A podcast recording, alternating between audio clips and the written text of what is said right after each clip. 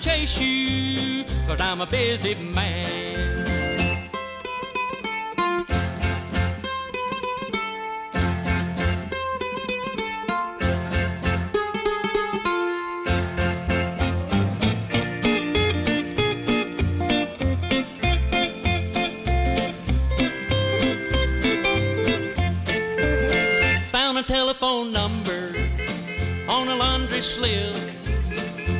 Good-hearted jailer with a six-gun hip. He let me call long distance. She said, number please. And no sooner than I told her, she shouted out at me.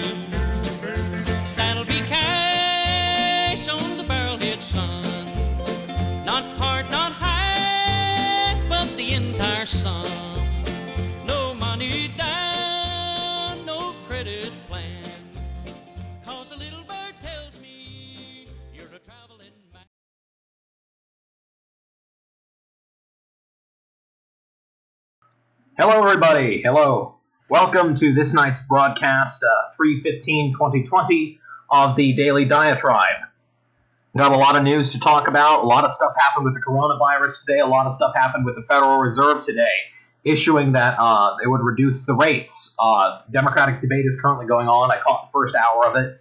Uh, it was really interesting to see Biden and Sanders finally sparring over some issues. Uh, as as will become usual, I have my my friend here, Mr. Uh, I guess I'm just going to refer to you by your Discord name, Mr. Incognito Dub. so, uh, I'm going to unmute you. There you are. You got unmuted. So, obviously, we've got a lot of topics to cover, to cover for today. And I think one of the most interesting things, at least I think that's going on today, is that the Fed lowered rates to 0% on some loans. Oh yeah, hey, how you doing? Good, how are you? I um I was very impressed to see how much they cut it by, because um I was actually watching the debate as you were earlier, and they talked about how they cut it to the lowest it's been since about 2008, which was of Mhm. course the financial crisis. Yeah. And not only did they do that, but they bought back about 700 billion dollars in, you know, your treasury notes and then mortgage-backed securities. So the Fed is really trying to have governmental act. They're trying to have, you know, governmental action to save a would-be recession.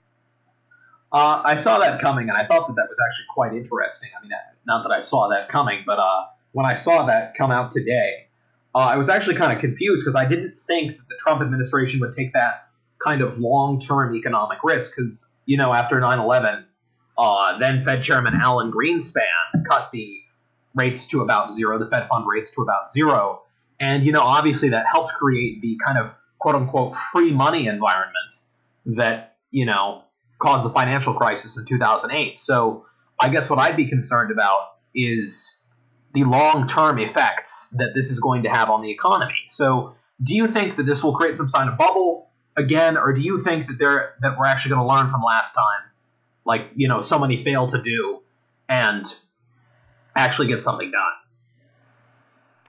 I honestly couldn't tell you, and I think it may be too early to speculate because, you know, the current Fed Chairman Powell, um, he knows, you know, he, Mhm. I'm sure he's looking in the rearview mirror and saying, "Oh, you know, this happened last time. How can we prevent it this time?" And as we were talking about last time, this is a different type of economic phenomenon. Yeah. That, you know, the, you know, it's just different, and you have to recognize that it's different and see what happens this time. I, I agree with you, and I think one of the issues I think we're going to see right now is have the banks learned to be a little bit more frugal, and I, I would say that they haven't because when the financial crisis came about in 2008, they got bailed out. All, them and all their friends were safe, and nobody went to jail. So I really wonder if it's not if it's in their best interest to do the same thing they did and create this big bubble. I really hope the consumer has learned. I think the consumer might have learned. I know that millennials are actually very frugal investors, actually a lot more conservative than their baby boomer parents were on you know that kind of issue. And so my wonder is what really is going to happen is do you think that what's going to happen is the banks will create another bubble or do you think that the people won't fall for that again because I, I think that people probably won't, but I think some people might get sucked in. So maybe it will be a bubble, maybe there won't be, but I don't think there'll be a bubble to the scale. But do you really think that Trump, or at least the Trump administration and Jerome Powell, are really thinking long term here? Is this kind of like a short term patch to a long term solution? They're just hoping the value, the underlying value, will recover. I I think you know the um the Fed and the administration are separate, and Trump has pointed that out and said, you know, I can remove you if I want. But Yeah. Um, I think if I you really had to put a label on it, I would think the administration, you know, President Trump himself is thinking more of the short term, and I think that the Fed is probably aiming for the long term because you know it took several days to get a, another Fed, and Trump was tweeting, you know, I may remove you if you don't. Yeah. And um, I was actually seeing in the Wall Street Journal earlier, earlier today, several CEOs and leaders of these large banking corporations traveled to DC to meet with the president. And Yeah. I'm more than willing to bet that in that meeting, he probably said something along, the- along the lines of, if you screw up this chance we're giving you, you know, you're not getting any help at the end of this. Yeah, I was thinking kind of something about that because I remember in the early days of the Obama administration, uh, he had a meeting because you know the economy was obviously free fall then. What Yeah. he was doing, he met with the CEOs and it caused some sort of recovery because he didn't chew them out. They all thought they were going to be chewed out. He kind of gave them a, a pat on the back, and obviously that's just because he was. I think that was because he was an inexperienced politician at the time. And Trump, I would argue, is still kind of an inexperienced politician. I, I know he's president, but relative to how long others have been in politics, I'd say he's a little bit inexperienced. And so, what I would wonder, I would wonder, is if Trump is fully equipped to deal with a financial crisis. I mean, it was easier when everything was, you know, the Dow was just headed up. I, I remember there was a, a hat that said Dow 30,000 with a big, you know, upwards arrow on it. And I wonder if now that the economy has actually taken a big hit, like a, I would say like a torpedo to the hull, if he's capable of governing under that kind of situation. I would hope so, just given that he was elected. But I think something that he brings to the table that, while being inexperienced in politics, a lot of these, you know, CEOs are probably not new to him. Mm-hmm. You know, given That's true. he lived in he lived in New York, and that's where a lot of these, you know, Wall Street is obviously in New York City. Yeah. Um, he probably ran into these people, and if he doesn't trust their individual character, doesn't like him, he's just going to say to him, "Listen, you know, we're not messing around here. We are not. We're trying not to have a bubble." And Mhm. for our viewers that weren't watching the debate earlier, um, Sanders actually made a point about that in that they need to be careful, but to you know kind of go after Sanders a little bit. Um, they can't just have billionaires bail themselves out because you know you can't just sell off equity Yeah. because i remember reading a piece about how if they ep- implemented the wealth tax that they were hoping to implement um, some of your more um, lower ranked progressives or low rank in terms of how, how they were polling hmm such a sell-off even by you know bezos or gates bill gates i'm sure is you know um would cause a massive you know devaluation of the company itself because i'm sure everyone remembers the oil sell-off that happened earlier earlier last week Yeah. and how that actually was what caused the major drop in the dow first and then the Yeah. I remember seeing afterwards. Chevron. Chevron like tumbled like eight or nine points that day before Oh, yeah. everyone else did, and then they plunged like thirteen. Yeah, and I don't think it would be as dramatic if such a wealth tax was implemented, like in one. But you know, tax season rolls around, everyone has to pay off that tax. These every stock will just devalue and just shave off, and then have to recover. Mhm. Yeah, every stock would probably shed a few pounds. And I guess the interesting thing now is I heard, and I don't remember if this is a national recommendation or just something inside of Michigan. Uh, I don't remember, but I heard that it was the government was now suggesting that any gathering above or at 50 people be postponed or delayed.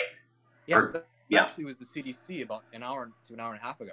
Hmm. Um, at least that was when my phone buzzed with the alert from the New York Times. Yeah. and um, that was the CDC, and that's for the next eight weeks. Mhm. And you know, my church service this morning was canceled, and that's that's about 130 to 150 people. Um, if you know, our schools are closed for a month, Yeah. gatherings of 50 over eight weeks. That's very significant. What, what organization can you name besides maybe your um, individual, you know, besides maybe something like Alcoholics Anonymous, and even then, I don't know. What what's less than 50 people that meets on a regular basis? I mean, it's it's kind of strange because I'm thinking about it. I actually live streamed church this morning uh, because you know we didn't have an actual church service that was canceled. We live streamed it, and I thought what was weird is you know it, you know it's much it's very much abridged because it's not meant to be. Yeah. It's not meant to be you know four pe- people just standing there. And, you know, it was kind of it was kind of strange. I, I, I would be lying to you if I didn't say it was a little bit disheartening. In all honesty, but it's kind of like is this a sign of things to come? Is this going to be something permanent? Because I was worried because they said eight weeks, right? Yeah. Eight weeks. I feel like this is something that could get extended. Like if it Oh. doesn't goes away, like eight weeks, and then it'll be another eight weeks. And my mother was asking me today if it was constitutional to shut down travel between states, and I was, you know, I immediately said no. That's a violation of the Interstate Commerce Clause. And I think one of the things we're going to find out is is this a way? And uh, obviously, I don't think this is fake. I believe the coronavirus is very real. You know, many people have died from it. Many people have suffered. But is this coronavirus crisis actually going to put this burden on our Constitution that we are just going to decide, you know, the Constitution can wait. We're going to deal with this crisis, and the Constitution is just going to, you know, lie trampled in the dust. I think that if you know domestic travel was to be ordered to be limited, maybe following the Interstate Commerce Clause, you know Congress regulates that, maybe they could limit um, travel between states because that's travel. You know, that's commerce between states, and that's Congress has jurisdiction. Yeah. Um, I think that if such a thing were to ha- happen and be challenged, that would probably um, hop to the straight to the Supreme Court or a very high appellate court fairly quickly. And and I don't really know how anyone would rule though, because you know they they would kind of be united in there. We have to stop this coronavirus, and you know I would agree that we have to stop the coronavirus, but it, it just really Oh. depends on how long could this hold up. I mean, if the court issued a ruling like uh, that was a little bit vaguely worded, like saying something like uh, "as long as practicable" or something like I that, think- they can extend it for as long as practical. That would be you know a little bit terrifying. Yeah, I think just to give a hypothetical, because the Supreme Court um, hears the cases between states. If you heard something between like Michigan versus Ohio about such a case, like limiting domestic travel, like if you know, or maybe it was Michigan versus U.S. Um, I think you probably see an opinion where you would have the conservatives and the more liberal justices also, and I think if I had to guess, Roberts would probably write the opinion and say this is constitutional only if X, Y, and Z um, are fulfilled, such as you know a declaration of a national emergency, which, as you know, Congress can repeal, Yeah.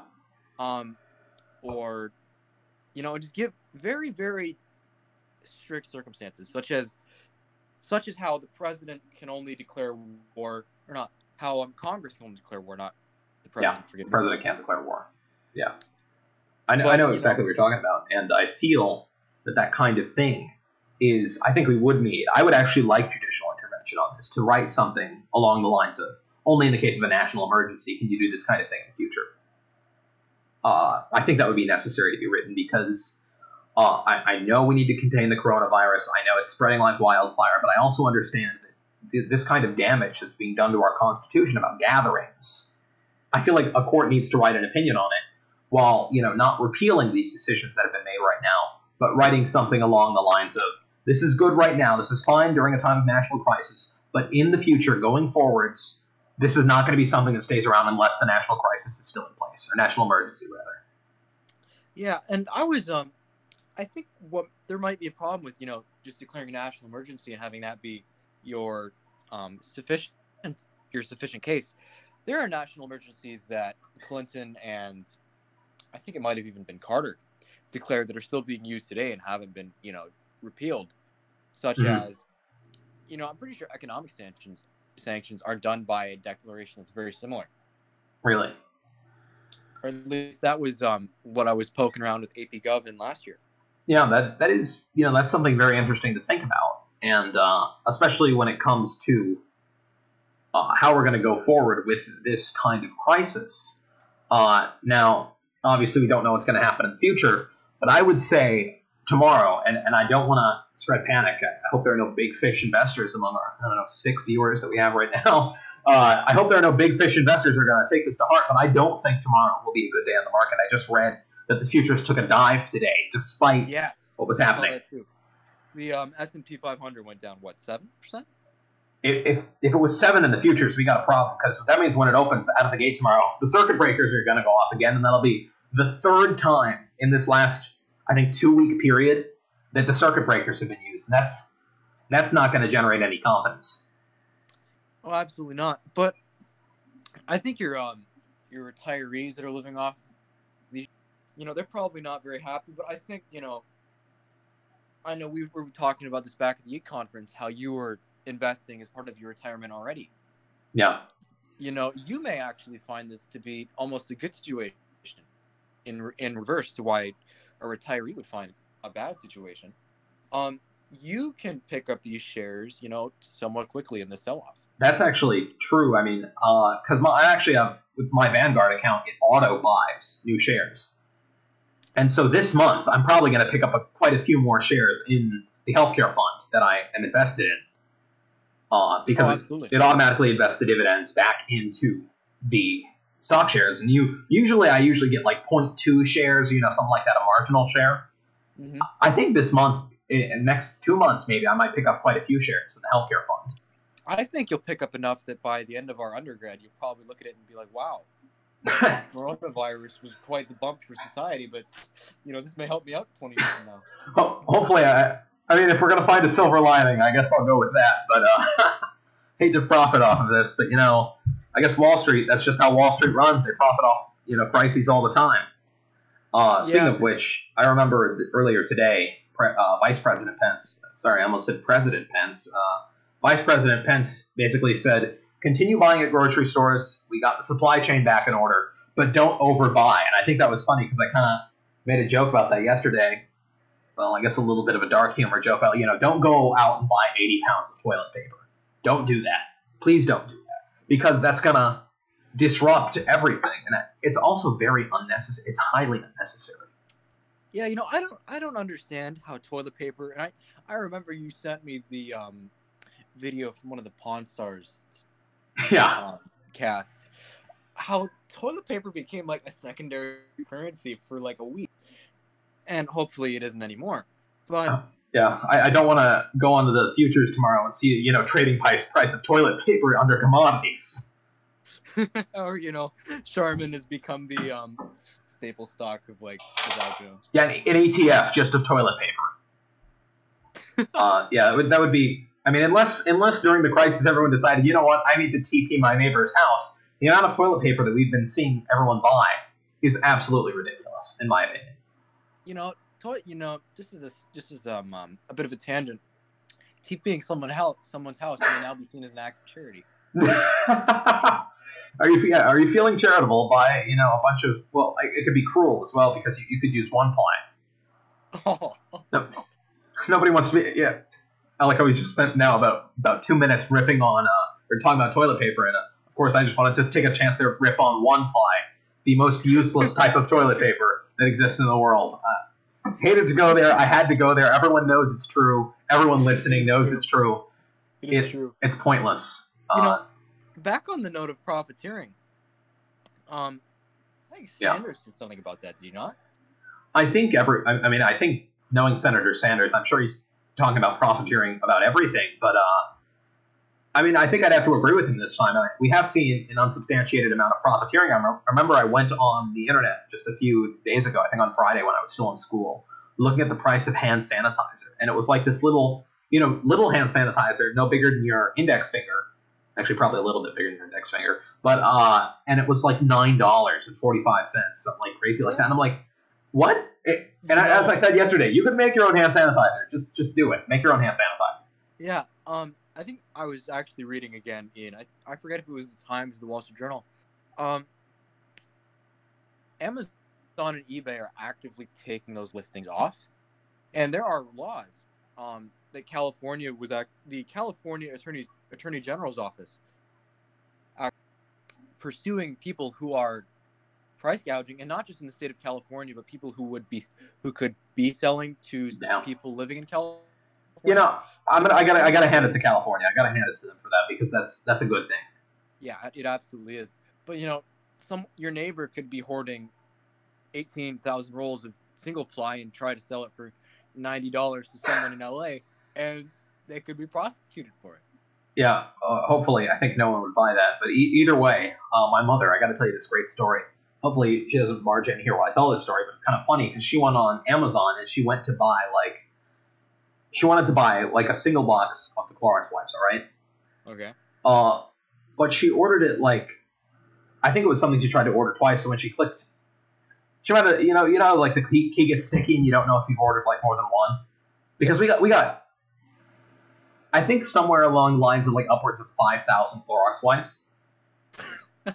so we've actually been, uh, I've actually been dubbed either sent, uh, like something along Clorox Claus because we've been delivering, we've been going around with boxes of Clorox wipes and delivering them to people. Uh, we delivered one to two of them, two boxes yesterday to her friends. Today we actually went down to the Cass Community, uh, you know, church in Detroit. Uh, you know, they, they actually don't have any, and so we actually delivered a whole two boxes to them because you know we knew they needed. So we delivered about 500 Clorox wipes to them, you know, to a charity, and I think that was a good thing. So you know, I, I'm not offering. I, I'm actually not offering any Clorox wipes to anyone listening. I, I apologize about that. But you know, if you've hoarded something and you realize, wait a minute, I've just hoarded something. Put that to good use. You know, go give it to you know a charity or something who needs Yeah, it. Unless it's unless it's single ply. Unless it's single ply. Nobody deserves that. Unless, the single ply, as Vice President said, don't hoard something that could be for the public use unless you know single ply is horrible. Um, Yeah. you know, Yeah.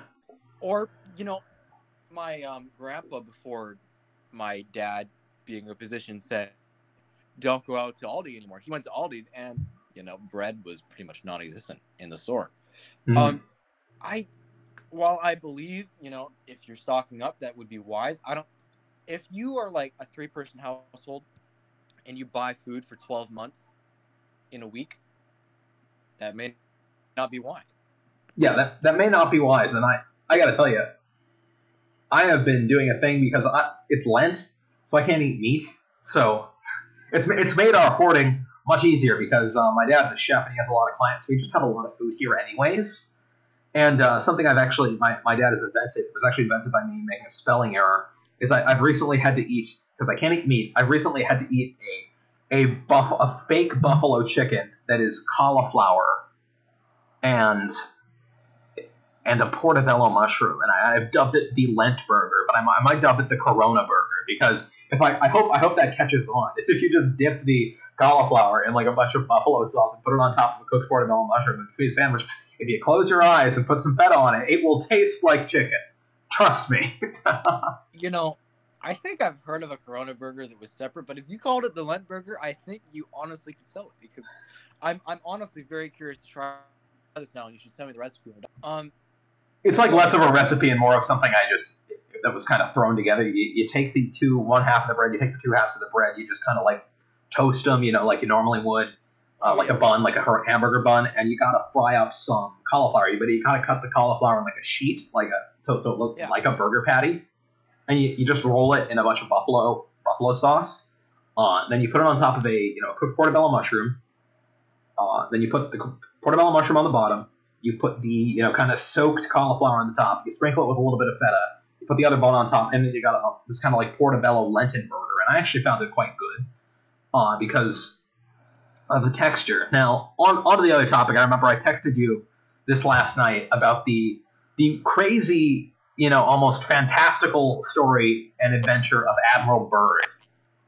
that guy, you know, I wonder if he wasn't using some mushrooms. You know, as long as you're not eating those kind of mushrooms. Um, I, wonder if, I wonder if he was using those before the Navy started testing for him. you know, Admiral Byrd, I, I am really confused about his journal because of. I mean, I sent you the article. It was. It's really just strange. I'm actually trying to find the uh, the article that I sent you. I'm actually just gonna get it up. But what I think happened was, and I, I I'm just gonna read not read from the journal, but I'm to tell basically everyone the synopsis of the journal is basically he went got on a plane in the South Pole. All right, he gets on a plane in the South Pole. He flies. Okay, he's on a plane. You know, he's flying on a plane. He's and then he's like gets to a certain place. He's like, okay, there are valleys below, and there's you know grass and water, and I see animals and beasts. And then he's like, okay, there are space Nazis down here. I mean, right? He was like, you know, there are these two crafts next to me that look like flying saucers, and they got swastikas on them. And I've been taken by this group.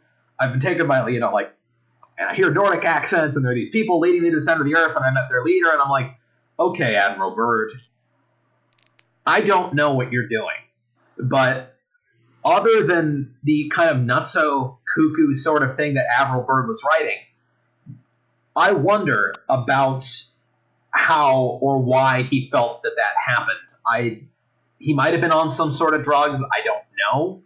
But before he gets to you know all the crazy alien stuff, uh, I wonder if what he said had any merit. I'm not saying that the you know the Earth is hollow. I'm saying because we know before that that the Nazis had you know a base in the Arctic uh, I wonder if what the Nazis built down there remained down there, and he and then you know obviously got embellished over time. That's what I really wonder. He ended up in that hideout. You know, in all honesty, it would probably be something that made the most sense out of that story, uh, because you know I don't understand how he would you know find these sorts of fantastical things that he wrote about being in this kind of middle of the earth. And what I think is is that it's a possibility that Admiral Byrd had his journal. I think he published it. I think there was something in the journal that was a little bit different. I mean, quite a bit different than that, and that that was added to the journal to discredit it. I think that there might have been something in the journal because Operation High Jump, which was what it was on, was weirdly planned because you know, call me a conspiracy theorist here, and I'm, I'm sure everyone will.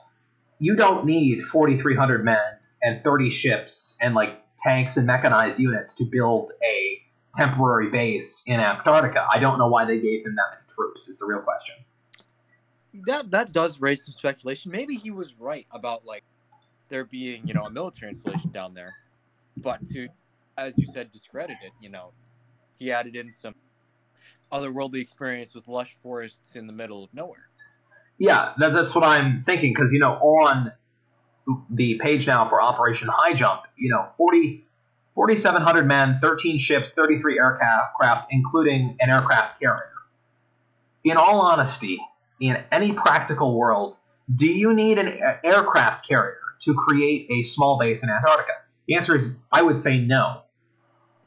I would, I would say what he went down there for is probably to flush out uh, Little Swabia because that was the Nazi base in Antarctica.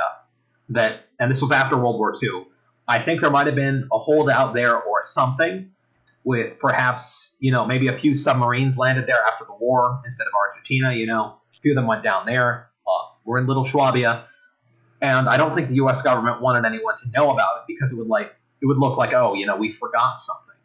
And so I think he added in, or he was told to add in, these kind of fantastical otherworldly experiences in order to you know give the government a little bit of cover for not knowing about or for not at least not flushing out New Swabia in Antarctica.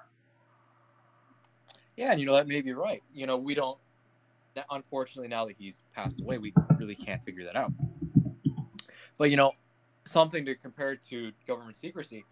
Um, you know the Norden bombsight was? The uh, what? the Norden bombsight. It was what they used in the um, B-17 and the B-24s for. It was basically like a very very early rendition of a computer. Mm-hmm.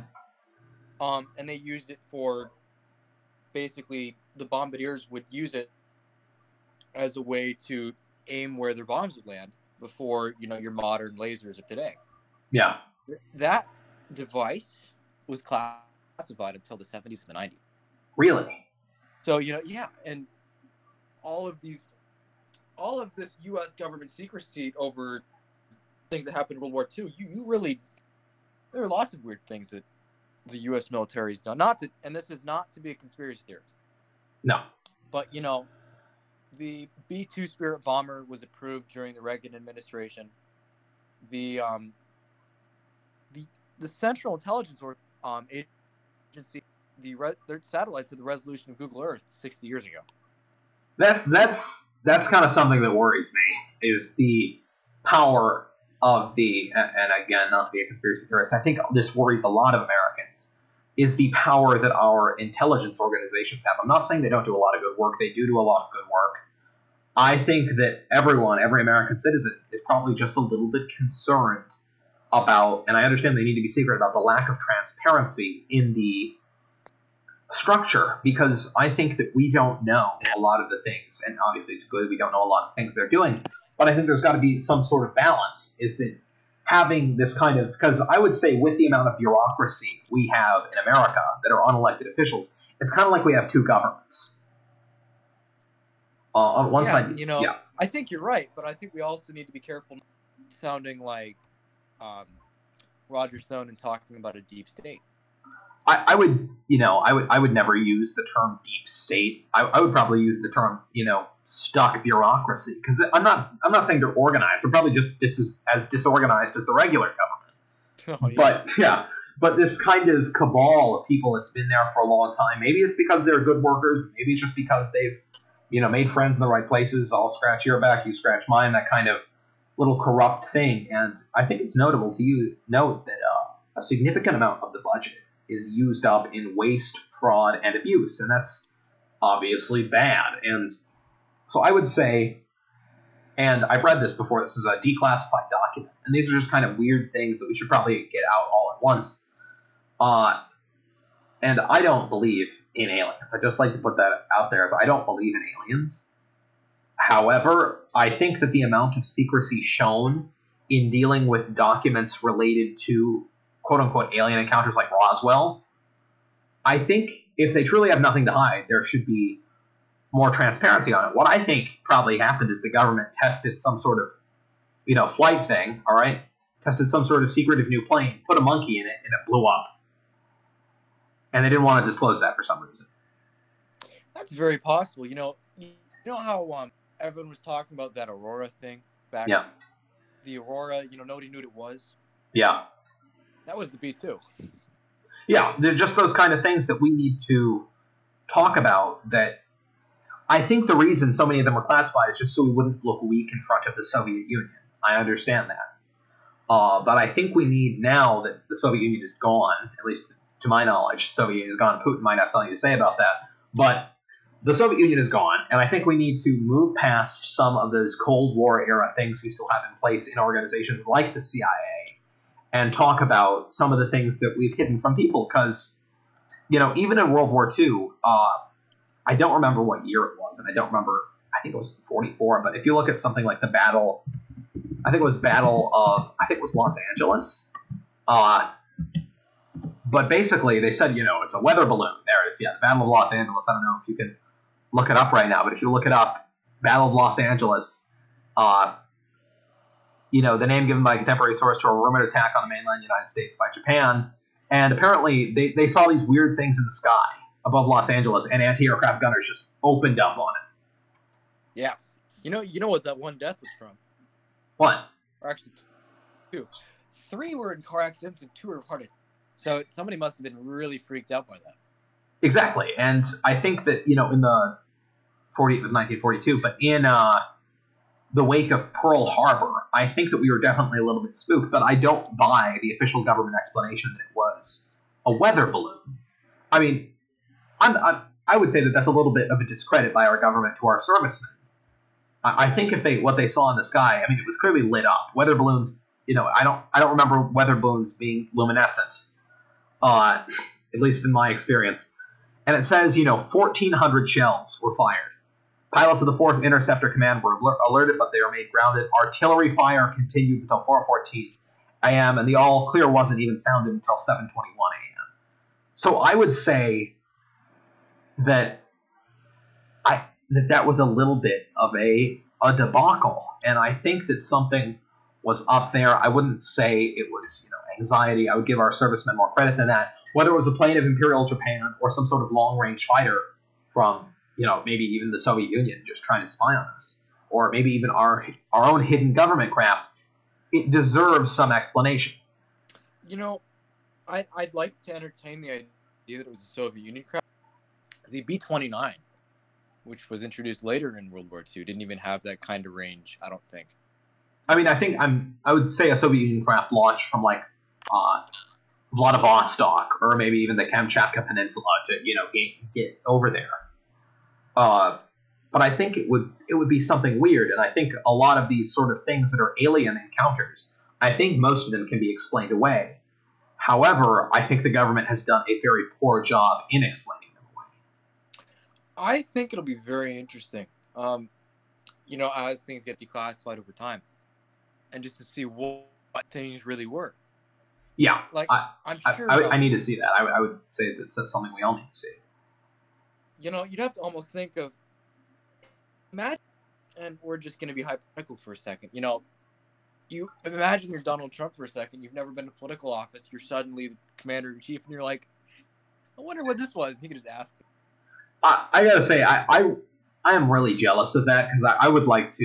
If I if I was president, I'd go, "What the heck was that?" You know, tell me what that is, because I never knew what that was, and it's kind of freaking me out. I would ask them, you know, what happened at Roswell. I'd ask them, you know, all sorts of things, and I think, in all honesty, what's actually more creepy, you know, not from our perspective, is a lot of the stuff that was unexplained by the Soviet Union. Yeah, and you know, it was weird to think um how you were talking about things were classified with the Soviet Union. We thought the Soviet Union was a lot better than they actually were until Yeah. we realized after 1991, and we're like, oh, wait a minute. Yeah, everything sucks over there. Yeah, you know, when we took out in Gulf War, when we took out um, Baghdad. Wait a minute, that was Russian equipment. I guess we're okay. Um, yeah, I mean it was it was kind of weird because you know just looking even at the you know the Cold War, Bulgaria, which was one of the Soviet Union's satellite states, almost until the fall of the Berlin Wall, was still using captured designs for Panzer IIs, Yeah. which which is really weird to think about. You know, the Panzer II, the Germans were even like, we're not using that anymore. I mean, they were they were onto like things past the King Tiger, and Bulgaria is still over here manufacturing Tiger IIs. I think that that really showed. You know, once we cracked the cell, the shell of the Soviet Union, the whole thing, you know, it collapsed under the economic weight. I think we realized that it wasn't as strong as had appeared from the outside. Even by the year 1980, we'd already outpaced their economic, their or their GDP rather, by double, which you know I can only imagine Yeah. is, is a disaster You know- for them. I, I think the Iron Curtain kind of crumbled under the weight of its own rust. Yeah. Um, you know, whether you credit that to the Reagan administration having such a high rate of government spending that the Soviet Union just kind of wobbled and fell over, um, and that Gorbachev just did a really good job making sure it was peaceful.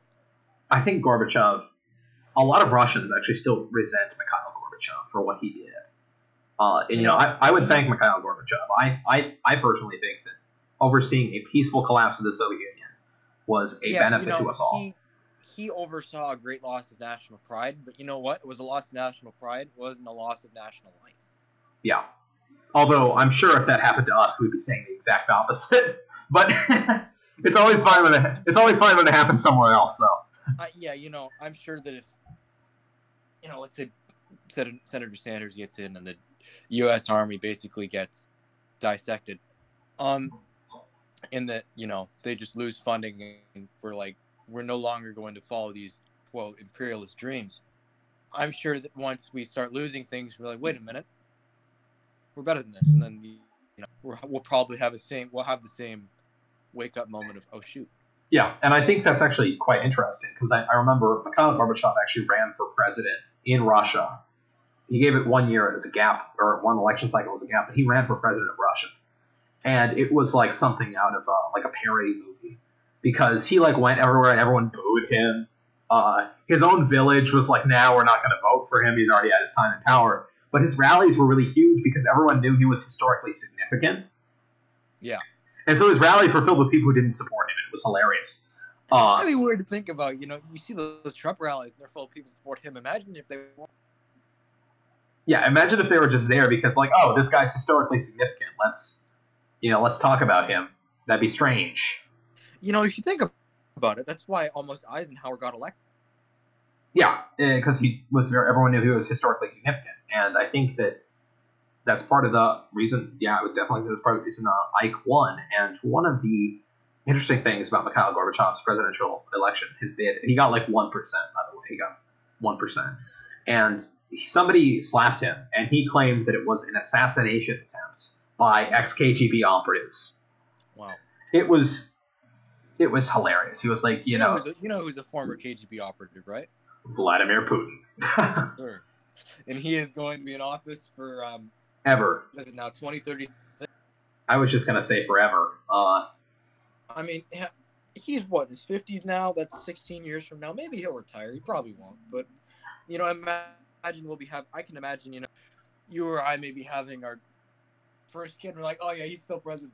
Yep. Yeah, he's been around forever. We don't we don't know why, but you know, old Putin, he's just ruling Russia. And uh, You know- so, somebody contemplated that you know they actually like he might eventually declare himself czar and we'll have Czar Putin.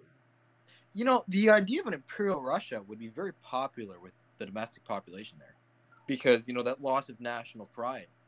Because Yeah. you know they were never part of like, they were never really a European country, and they were never really an Asian country. They were just kind of like Russia. Russians. And I think that with each iteration of Russia, it's lost a great deal of national pride. It went from, you know, Imperial Russia, which I think they had quite a bit of national pride in, to Communist Russia, which they also had quite a bit of national pride in. And then it went to Russia, Russia, and they feel like they've lost this huge amount of national prestige. Yeah, you know they don't have these satellite states anymore. They don't have the United States on their toes. I mean, the only person that puts both of them on their toes is really North Korea, who nobody can really control and probably points fingers at everybody. Yeah, and, and they and America's biggest rival now is not Russia, it's China.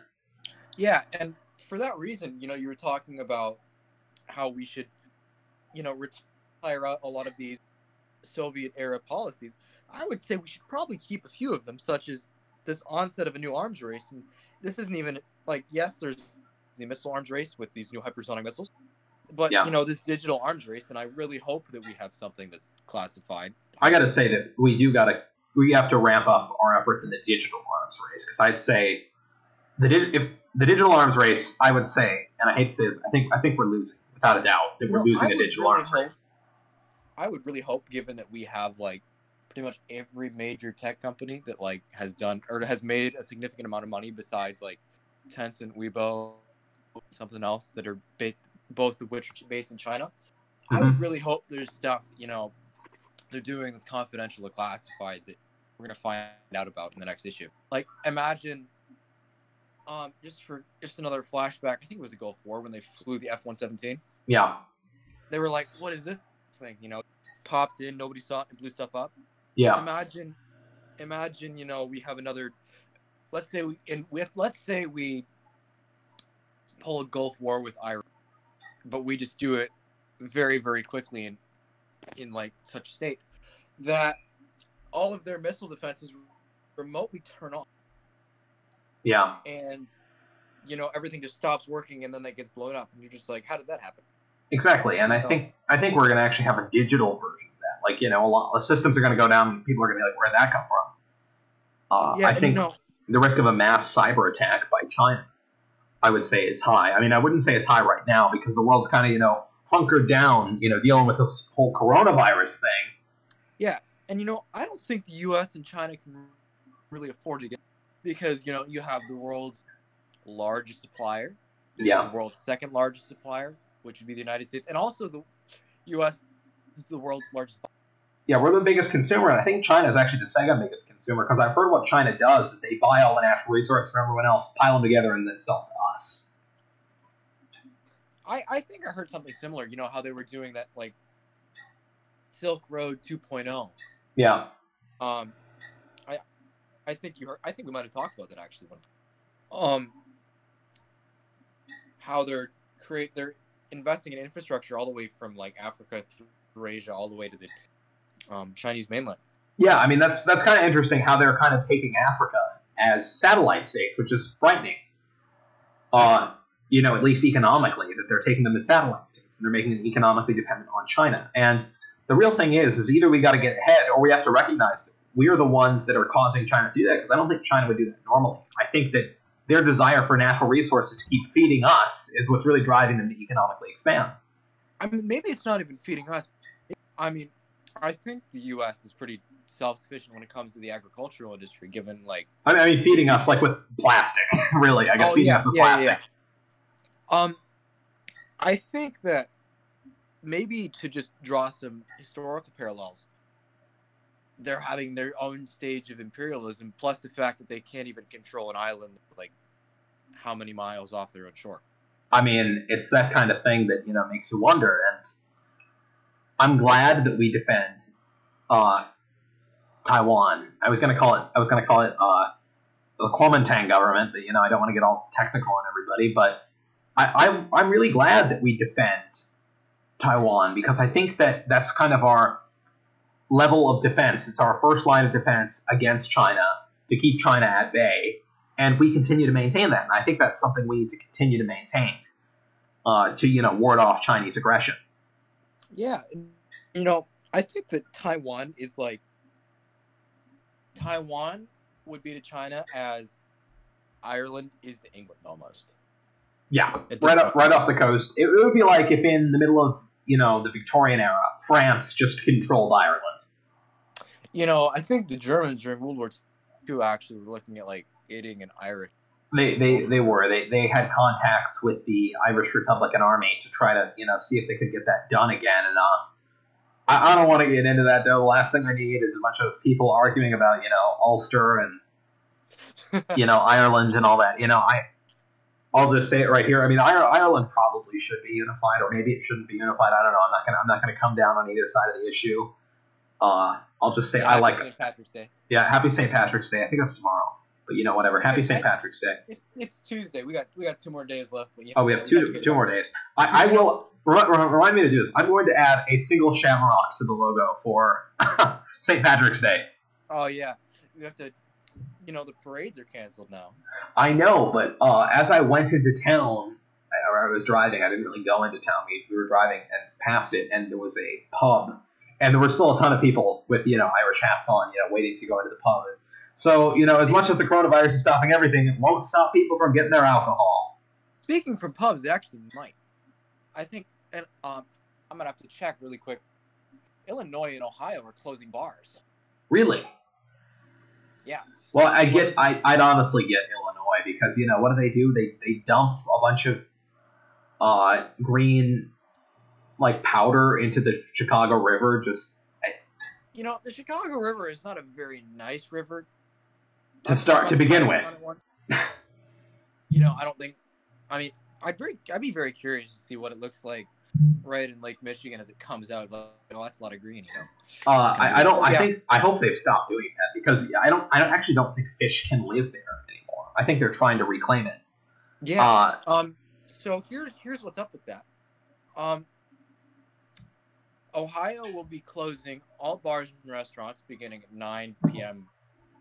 today. So actually, 50 minutes ago, all the guys in the pubs just got booted. Um.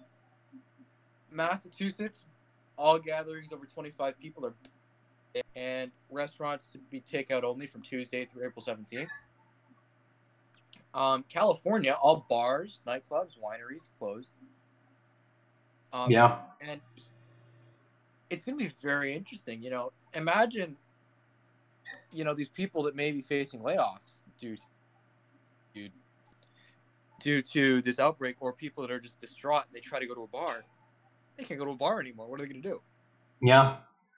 Uh, oh boy, I, I just got a text from one of my friends regarding, you know, a, politi- a little political scandal that I've heard. You know, this is always entertaining to people, so I guess I'll read this out. You know, not to disregard the coronavirus, but it says uh, Andrew Gillum withdraws from politics after linked to suspected drug overdose. It says Yes. the husband and father of three young children was found early Friday by Miami Beach police in Mondrian South Beach Hotel uh, room with an apparent overdose victim man who, according to the media reports, was a, uh, I'm going to say, exotic dancer. He was an escort, basically. Yeah, and, and it, Um, it was another man. So I police was, I found was reading about that, and I was like, three bags of crystal meth. wasn't this guy like a Democratic frontrunner for office somewhere? It said he'd had too much to drink and hadn't been using drugs. Uh, I. That's bad. I- I'm just going to go out on a limb and say that's bad. Yeah, I mean, that's that's his career is done. Uh, you know, it's kind of a breath of fresh air to actually have this happen to a, a Democrat for once. Usually, it's the Republicans that they catch. or at least it's the ones they report on. I, I mean, I, I hate I hate to make light of the situation because, but I remember the uh, I was I was not that old then, but I remember the Larry Craig story. Uh, let's you know I'm not going to get into that because too disgusting, but uh, it's usually they usually catch the Republicans, so I I appreciate some bipartisanship for once in the in the catching of people in uh, I guess I'm going to say promiscuous acts, but it's really like a I, I don't think I'd be remiss if I if I said degenerate acts. I don't I don't know how much flack I'd get for saying degenerative acts like that. It's just weird. You know, I'll never get it what what it is with power. Power always seems to do that to men. Uh, It does. And I think that's, you know, to get a little theological for a second, that's part of the imperfectness of man. uh, my friend just continued to tweet me. It says Republicans, including U.S. Representative Matt Gaetz, who Gillum once attacked for driving under the influence, also chimed in. There is only one of us who gets methed out in hotel rooms with guys in Miami. You, Gaetz tweeted. You know, I, I gotta say this. I usually don't. I, I usually don't like Matt Gaetz. Uh, Matt Gaetz. This is this is uh, I would say that this is not the time for politics, Mister Matt Gaetz and or Representative Gaetz. That's that's a little bit. he the guy that um he wore Gaetz was the one that wore the mask on the floor and then one of his like Yeah, and then he had to, and then he had to self quarantine. Uh, yeah, he had to self quarantine and someone in his district died like the day after the someone was he's just a, he's a guy with all around bad optics. In all honesty, bad optics. Yeah, and you know, it's weird to think this guy is a um he's a he's a lawyer. Really, Matt Gaetz is a lawyer. Yes, according to um, I I just pulled it up on Google. It said Matthew Louis Gaetz II is an American lawyer and politician. Matthew Oh, Louis. Gaetz. Really? Yes. Uh, you know, I, I gotta say that that's kind of I, I kind of find that funny, and I know that's that's probably bad, but I, I find that funny that Matt Gaetz is a lawyer. I, I couldn't picture him as a lawyer. Yeah, I, there are a lot of people that you'd be surprised with. You know, I, I forget what you know. Bernie and Biden have been in politics for so long. What are their degrees in? I don't know, but uh, and on all honesty, I was about to make the worst pun of the evening. I was about to say that you know the fact that a lot of these guys are lawyers really lowers the bar. Oh my goodness. That, that was that's a very low pun. I, I apologize to everyone who may be listening or anybody who was affected by that terrible, terrible pun. Oh, you know what? You know what's it really lowers the bar. You know what's worse? what? The attorney general might be just shaking his head in the back corner right now. Yeah, I yeah the attorney, the attorney general. Ne- neither a real attorney nor a real general, but kind of an attorney, but not really a general. Uh, you know, I remember that from that Simpsons episode that where Janet Reno was in it, and she said, you know, I'm the attorney general, which is better than being a real attorney or a real general. Uh, and I I, have not seen that episode, but during this month off, I'm gonna have to really refresh my knowledge. Uh, I just remember that episode because of the great line of when Principal Skinner was talking about to do this this like mock trial program because Janet Reno was there. They were going to have to do another budget cut and they were going to have to do another field day. To which Ralph said, "You know, yay field day! I can go crazy and no one can stop me." And Janet Reno said, and that's what Bush said when he was inaugurated for his second term. Yeah. and Um, they and they had the real Janet Reno do the voice, so I thought I thought that was kind of funny. Uh, you know, a lot of real people end up doing their voices on The Simpsons because I think everyone everyone really that's the goal is to be immortalized in The Simpsons. um, speaking of politicians and the, you know, just in popular media, Yeah. you know that you know that um show. I think it's on Fox, where they sing with like, like those masks on and people the guest. Wait, what? Um, there's like this show on Fox where like Like Fox News or like the other Fox? no no no no no like the date like Fox like just like the channel Fox for like Oh, like Um, with The Simpsons and all that. just like for their daily entertainment. Yeah. you know how you have like the voice in American Idol. They have this thing now where they have to guess who like is singing underneath this costume. And What? I forget. I, I gotta pull it up, but it actually was pretty popular because Sarah Palin was on it. What? Oh, I I remember that, but I and she. Oh no, no, I remember because that was a cursed video because it was Sarah Palin singing "Baby Got Back." Yes. That is not something I would ever want to see. You know, I one of my brothers watching. I walked through him. I'm like, I wonder who could be under there. And she takes it off, and I'm like, I put my glasses on actually, and I was like, wait a minute. Wait a minute. That's that's just wrong. That's I don't approve of that at all. Is what I would say. And uh, oh God, Fox, why why do you have to do this to everybody? To, no one wants to see Sarah Palin singing "Baby Got Back." I'm, I'm sorry, ex- except for maybe Todd Palin, and that, that's pretty much the end of that list. You know, Washington Post, the Washington Post actually said what Sarah Palin's Masked Singer cameo says about the virus in our politics. I I, I, don't- I, don't- I, don't, I don't even know how to respond to that, but either either way, uh, I don't even know where I'd like to drive the conversation. I don't know how we can we can really top Sarah Palin singing "Baby Got Back," and, and I'm not sure that I really want to uh, respond. This this live stream's really fallen into bad morals. First we talked about Andrew Gillum and a male like score, and now we're talking about Sarah Palin singing. "Baby." We've really gotten trashy over the last five to ten minutes. So I guess let's get back to some higher ideals and talk about. Uh, I remember I recommended a book to you at Michigan Youth and Government, and I didn't. I didn't actually. I haven't actually read the book. I just thought it was a good book for anybody to read. Reasonableness of Christianity. Yeah. Did you ever get that book? I did. I actually read it. You did read it. Yeah, and it was actually a very short book. Okay. Good. Di- dissect it for us then. No, hold on. I think it might actually be in this room. Yes, it is in this room. I'm actually in the study. How convenient. Yes, um, The Reasonableness of Christianity by John Locke, a discourse of miracles and a part of a third letter concerning toleration. Um, the print that I bought, the essay itself was about 99 pages. Really. Um, and it really was just looking at the rationality behind a lot of this. Um, Yeah. Which, um, to talk about a different book, um, have you heard of the book Christianity Not Mysterious? Uh, I have not actually. It was written by, I actually have that upstairs, um, John Toland, and that actually, when I bought it off Amazon, has an apology from the Irish Parliament. And guess what? Uh, who's that written by? Um, it was by John Toland. Really? Now, guess what the apology from the Irish the Irish Parliament was about? What What was the apology from the Irish Parliament about? Burning it.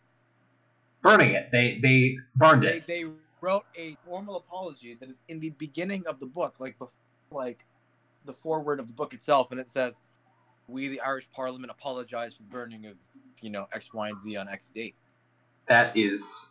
which I thought Interesting. impressive.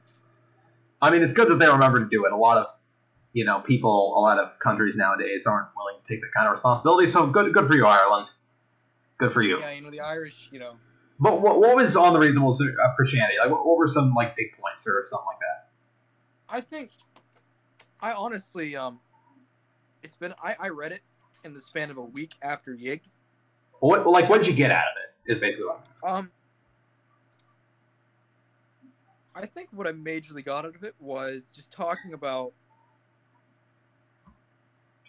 how the message of the gospel makes sense in context of not just when Christ was on earth, but things like that relevant to society.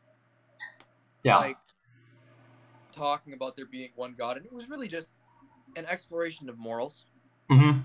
and it related directly to scripture as in like it would take like a chunk of you know the book of luke and be like this relates to x y and z. And it basically is just a massive formalized sermon.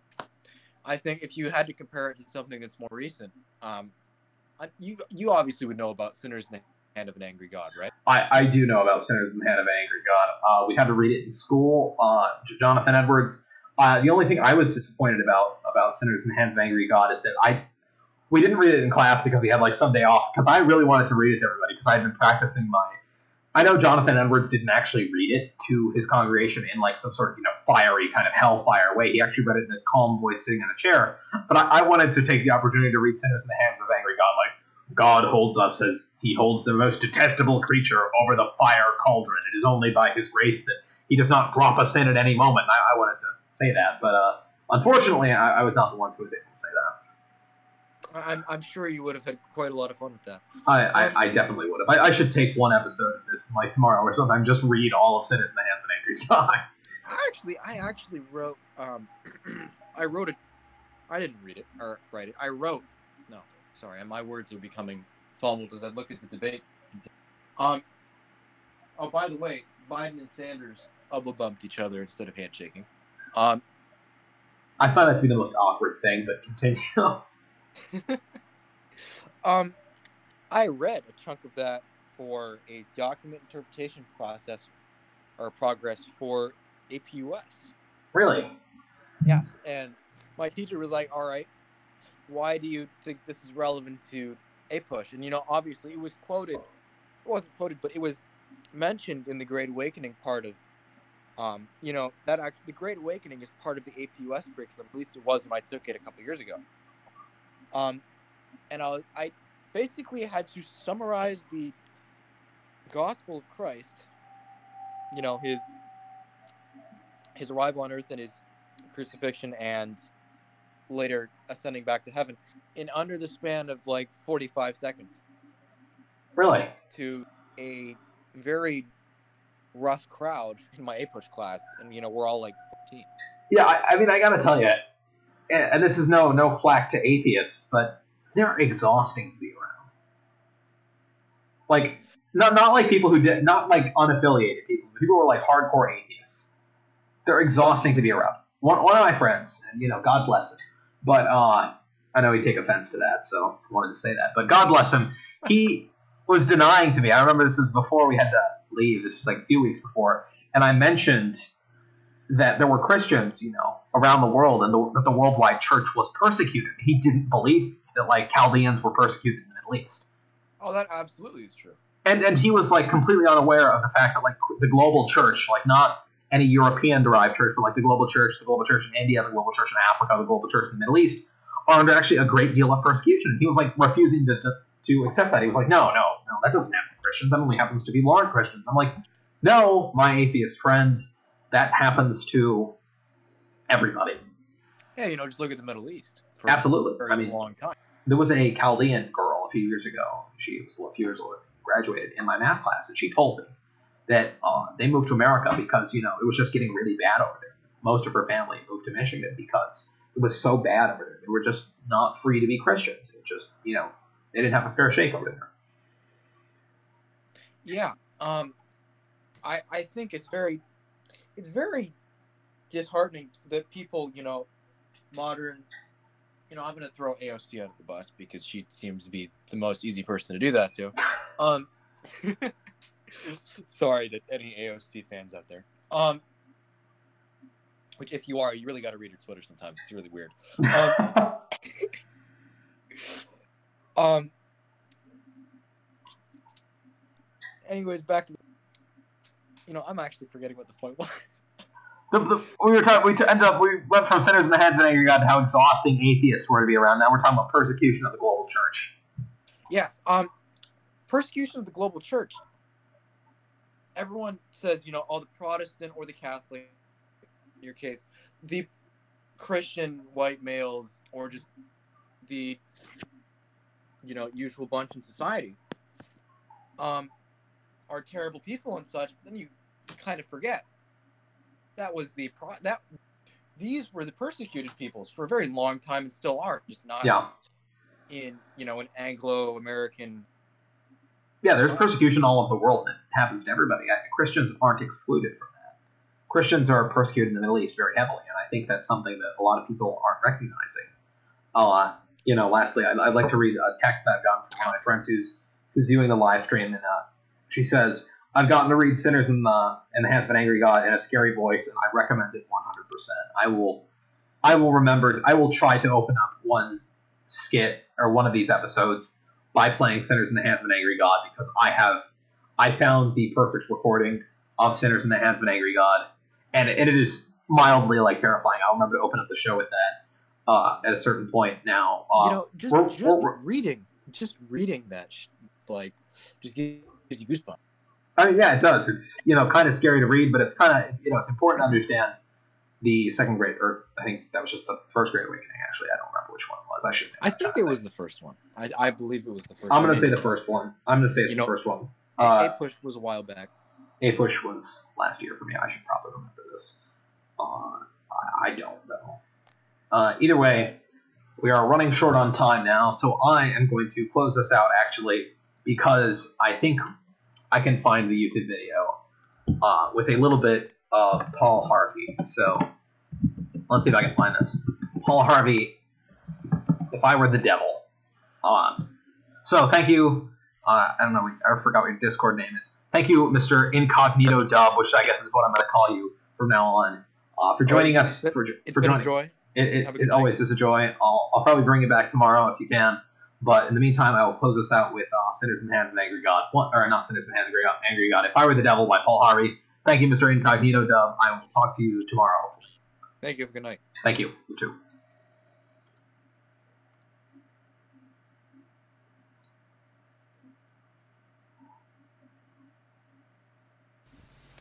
If I were the devil, if I were the devil,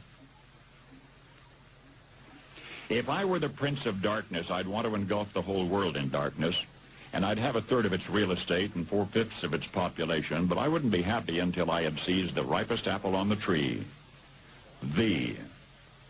So I'd set about, however necessary, to take over the United States. I'd subvert the churches first. I'd begin with a campaign of whispers. With the wisdom of a serpent, I would whisper to you as I whispered to Eve, do as you please. To the young, I would whisper that the Bible is a myth. I would convince them that man created God instead of the other way around. I would confide that what's bad is good and what's good is square. And the old I would teach to pray after me, Our Father, which art in Washington.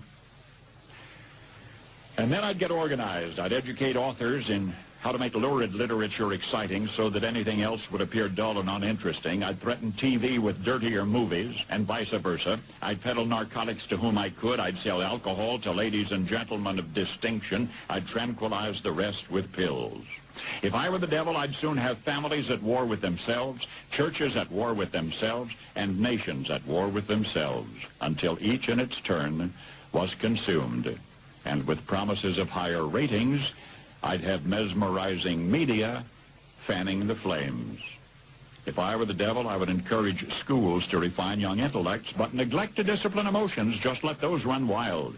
Until before you knew it, you'd have to have drug-sniffing dogs and metal detectors at every schoolhouse door.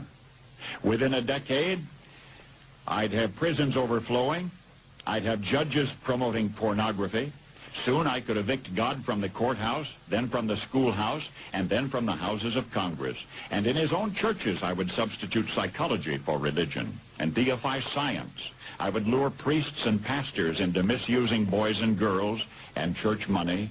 If I were the devil, I'd make the symbol of Easter an egg and the symbol of Christmas a bottle. If I were the devil, I'd take from those who have and give to those who wanted until I had killed the incentive of the ambitious. And what'll you bet? I couldn't get whole states to promote gambling as the way to get rich. I would caution against extremes in hard work, in patriotism, in moral conduct. I would convince the young that marriage is old-fashioned, that swinging is more fun, that what you see on TV is the way to be. And thus I could undress you in public, and I could lure you into bed with diseases for which there is no cure. In other words, if I were the devil, I'd just keep right on doing what he's doing. Paul Harvey. Good day. Once again, thank you for joining us on the Daily Diatribe. Again, what we just listened to was If I Were the Devil by Paul Harvey. Uh, tomorrow, hopefully, I'll have Mr. Incognito Dub back. Uh, I'll talk a little bit more about our, my experiences in uh, the youth government sort of experience that I did. I'll take some more questions, answer any questions. If you have any questions, uh, you know, just send a message to the channel, send a message on the discussion board. Uh, that would be, you know, fine. Send a message on the discussion board. And I do have an email dedicated to this, and I'm going to read it off now.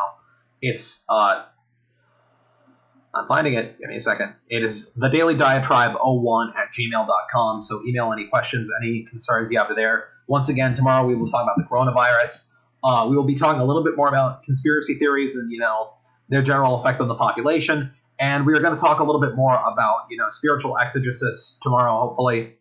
Uh, and another thing I will talk about is actually the little bit of research I have been doing for school on the Council of Nicaea. So that's kind of be a full slate tomorrow. And as you know, Mr. Incognito Dub and I, if you know from the last two episodes, we go off on all these crazy tangents, whether it be on, you know, one ply toilet paper and how much we hate it, to an alien attack or maybe Japanese or Russian attack on Los Angeles. So once again, I thank you very much for joining me and Incognito Dub tonight on our stream. Uh, I hope to hear you, or not hear you, you're hearing me. Hope to see you tomorrow on the Daily Diatribe. Thank you, and I'll just close us out because, you know, this kind of thing glitches sometimes. So I'll actually close us out with a little bit of a Gregorian chant. So enjoy the Dies Irae, not the one by Mozart, the Gregorian chant. So thank you, and have a blessed night. Dies irae,